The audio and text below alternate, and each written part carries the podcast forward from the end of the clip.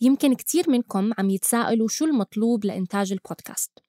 الخبر الحلو إنه المطلوب مش كتير وإذا بدي أكون أكتر دقة المطلوب شبه مجاني.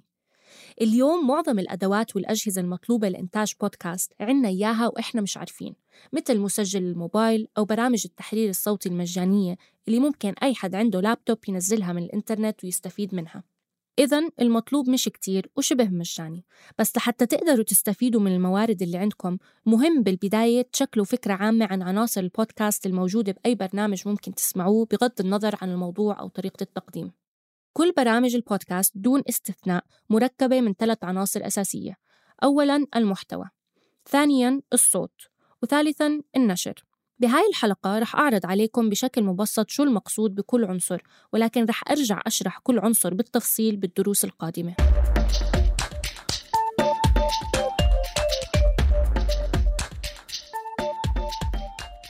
عشان تبدأوا بإنتاج أي حلقة مسموعة رح تحتاجوا أولاً إنكم تقوموا بتحديد هوية البرنامج من حيث الموضوع الأساسي والقالب والنوع. بعد تحديد هوية البرنامج بتبدأ عملية صناعة المحتوى واللي بتعتمد بشكل رئيسي على البحث وإجراء المقابلات.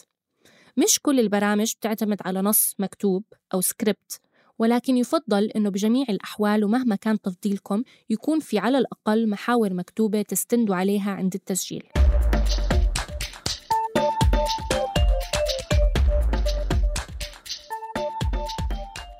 بعد الانتهاء من مرحلة إنتاج المحتوى واللي عادة بيتم تسميتها بمرحلة ما قبل الإنتاج أو البري برودكشن بتبلش مرحلة الإنتاج واللي بتعتمد بشكل أساسي على عنصر الصوت.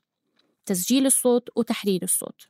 بهاي المرحلة بقوم مقدم البودكاست بقراءة النص أمام recorder أو مسجل صوت وبعدين بتم تحرير الصوت وتركيبه على أصوات مختلفة عن طريق استخدام برنامج تحرير صوتي ممكن تنزيله من الإنترنت.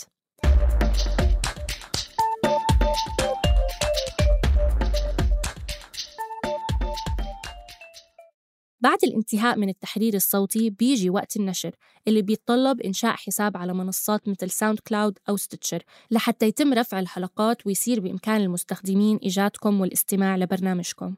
هاي المرحلة عادة يطلق عليها اسم المرحلة ما بعد الإنتاج أو ال post production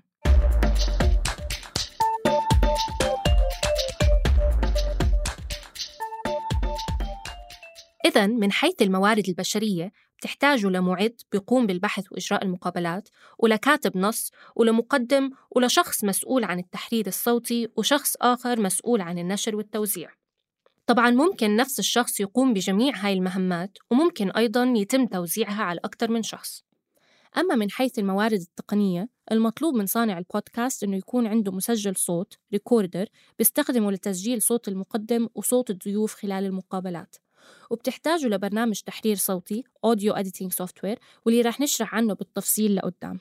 وأخيرا وليس آخرا تحتاجوا تنشئوا حساب على إحدى منصات النشر.